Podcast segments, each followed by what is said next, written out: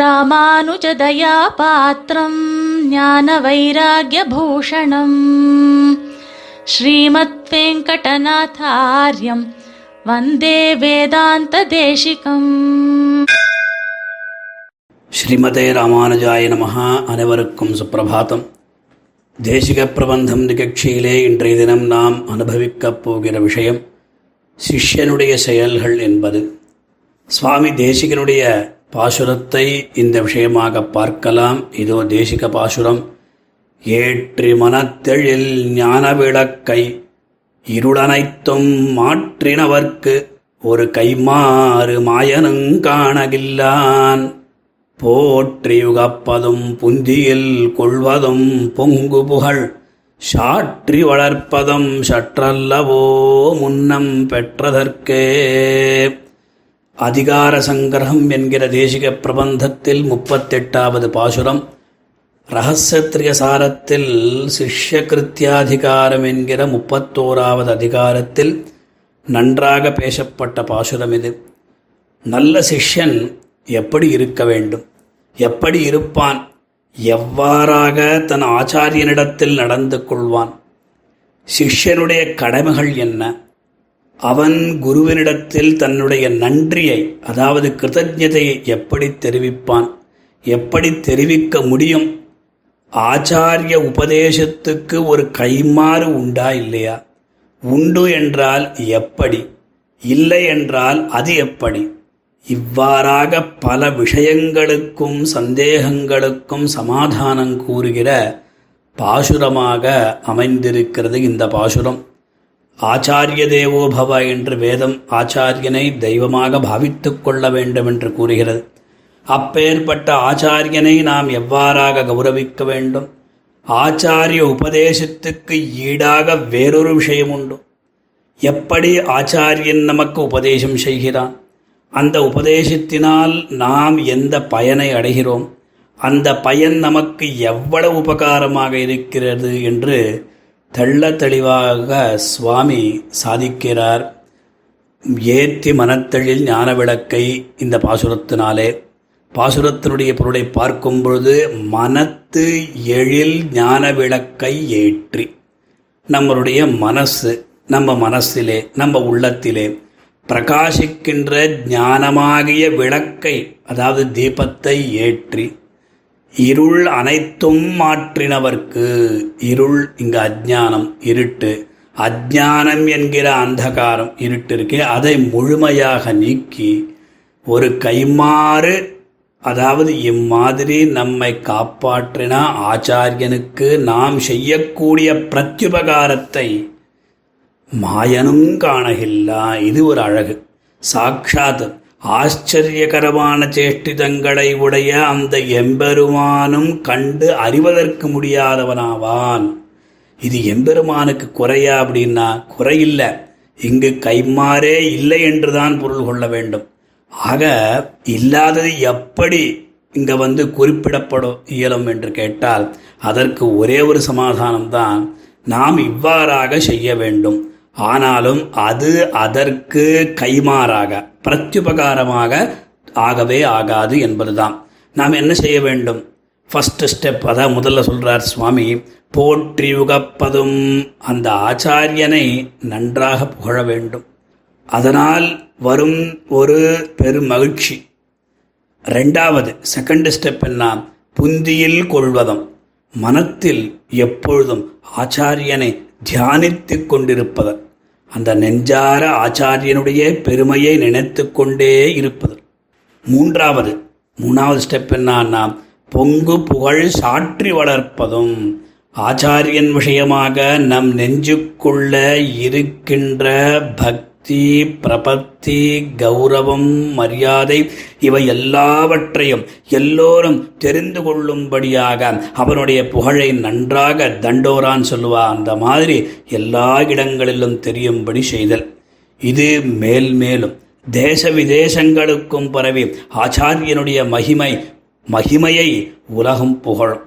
இவை எல்லாவற்றையும் செய்தால் ஆச்சாரியன் நமக்கு பண்ண உபகாரத்திற்கு பிரத்யுபகாரமாக இருக்குமா என்றால் சந்தேகமில்லை, இது ஒரு காலம் பிரத்யுபகாரமாக ஆகவே ஆகாது. அதுதான் சுவாமி இங்க முன்னம் பெற்றதற்கு சற்றல்லவோ போத்தியுகப்பதும் புந்தியில் கொள்வதும் பொங்கு புகழ் சாற்றி வளர்ப்பதும் அப்படின்னு சொல்லிட்டோமே. ஆனாலும் முன்னம் பெற்றதற்கு சற்றல்லவோ என்று சந்தேகத்துடன் கேள்வி கேட்கிறார். வாஸ்தவமாக கைமாறு ஆகாதுதான். அதற்காக அந்த ஆச்சாரியனுடைய பெருமையை பேசாமலே இருந்துவிட முடியுமா? ஒன்றுமே இல்லை, அதனால் தான் பேசாமல் இருக்கிறேன் என்று கைவிடவும் முடியாது. ஆக மனோவாக்காயங்களினாலே ஆச்சாரியனுக்கு அநேக விதமான தொண்டு செய்வதை விட வேறொரு பிரத்யுபகாரம் இல்லை. இதையாவது நாம் செய்ய வேண்டும் என்று சுவாமி இந்த பாசுரத்தினால் தெரிவிக்கிறார். வாஸ்தவமாக இந்த லோகத்தில் நமக்கு எம்பெருமான் நேராக சேவை சாதிக்க மாட்டான், அவன் ஆச்சாரிய ரூபமாக தான் சேவை சாதிக்கிறான் என்பது சாட்சாத் நாராயணோ தேவஹா கிருத்வா மர்த்தியமயீந்தனும் மக்னான் உத்தரதே லோகாத் காருண்யாத் சாஸ்திரபாணினா என்கின்ற ஸ்லோகத்தினாலே அறியலாம். தத்துவம், ஹிதம், புருஷார்த்தம் என்கிற இவை எல்லாவற்றையும் ஆச்சாரியன் உபதேசிக்கிறார். அவர்களை நன்றாக தெரிந்து கொண்டு இந்த சம்சாரமாகிற கடலை கடைந்து எம்பெருமானுடைய திருவருவாரங்களை நாம் அடைகிறோம் அல்லவா? எம்பெருமானும் எல்லோரையும் தன்னடி சோதியில் சேர்த்துக்கொள்வதில்லை. ஆச்சாரிய கடாட்சம் பெற்றவனைத் தவிர வேறு எவரும் அங்கு செல்ல முடியாது. இப்பேற்பட்ட மகோபகாரம் புனரப்பி ஜனனம் புனரப்பி மரணம் புனரப்பி ஜனனே ஜட்டரே சயனம் என்கின்ற இந்த கர்ப்பவாசாதி துக்கங்களை நீக்கி நம்மை பரமபதத்துக்கு வழி காண்பித்த ஆச்சாரியனுக்கு பிரத்யுபகாரம் என்று ஒன்று உண்டா? அது இல்லவே இல்லை. ஏதாவத் பரியந்தம் உண்டாகவே இல்லை என்றே சொல்லலாம். அதைதான் சுவாமி தேசிகன் நினைத்து நினைத்து ஆச்சாரியன் பண்ண மகோபகாரத்தை ஸ்மரித்து ஸ்மரித்து ஆஹா எப்பேற்பட்ட பேருதவி மகோபகாரம் ஆச்சாரியன் நமக்கு அருள்கின்றான், அதற்கு நாம் என்ன கைமாறு செய்கிறோம்? ஒன்றுமே இல்லையே, ஏன் அந்த எம்பெருமானன் நமக்கு காட்டி கொடுக்கவில்லையே என்று புலம்புகிறார் சுவாமி. நம்மாழ்வாருடைய பாசுரமும் இங்கு ஸ்மரிக்க வேண்டும். ஆரனுக்கு நின் பாதமே சரணாகத் தந்தொழிந்தாய், உனக்கோர் கைமாறு நான் உன்னிலேன் என தாவியும் அகுதே என்றும் பெரியாழ்வார் எம்பெருமானை என்னுள்ளே பீதகவாடைப் பிரானார் பிரம குருவாகி வந்து என்றெல்லாம் புகழ்கிறார். ஆக சிஷ்யனானவன் ஆச்சாரியனுக்காக என்ன பண்ண வேண்டுமென்றால் விஹகேஸ்வர சம்ஹிதையில் ஷரீரமர்த்தம் பிராணாஷ்ட சத்குருப்யோ நிவேதயேது ஏவம் லக்ஷண சம்பன்னஹ சிஷ்ய இத்யபிதீயதே என்று தன் ஷரீரத்தையும் பொருளையும் பிராணனையும் சதாச்சாரியர்களிடம் சமர்ப்பித்து விட வேண்டும். அதே மாதிரி குருதட்சிணையாக என்ன கொடுக்க வேண்டுமென்றால் வேறொரு சம்ஹிதையில் சர்வஸ்வம் வா ததர்த்தம் வா ததர்த்தார்த்தமேவ வா குரவே தட்சிணாம் தத்யாத் யதாசக்தியபி வா புனஹ என்று சிஷ்யன் சர்வஸ்வம் வா ததர்த்தம் வா தன் செல்வம் முழுவதையுமாவது அதில் பாதியையாவது கால் பாதத்தையாவது தன் சக்திக்கு ஏற்றவாறு தக்கவாறு குருதட்சிணையாக கொடுக்க வேண்டும் என்று இந்த சம்ஹிதைகள்லாம் கூறுகிறது. ஆனால் நம் தேசிகன் எதுவுமே தட்சிணையாக ஆக முடியாது, பிரத்யுபகாரமாக ஆக முடியாது. ஆச்சாரியன் செய்த உபகாரத்துக்கு அவனுடைய பெருமையை பறைச்சாற்றுவது தவிர வேற எந்த உபாயம் இல்லை என்று மிக எளிமையான உபாயத்தை காண்பித்தார். குரும் பிரகாசையே தீமான் என்பதுதான் உத்தமமான மார்க்கம். ஆனால் நாம் அதை கூட செய்ய மாட்டோம். சாண்டில்ய ஸ்மிருதியில் பிரம்ம வித்யா பிரதானஸ்ய தேவைரபின சக்கியதே பிரதிப்பிரதானமபி வா தத்யாத் சக்தித ஆதராத் என்று பிரம்ம வித்யை உபதேசித்த ஆச்சாரியனுக்கு கைமாறு செய்வது தேவர்களாலும் முடியாது.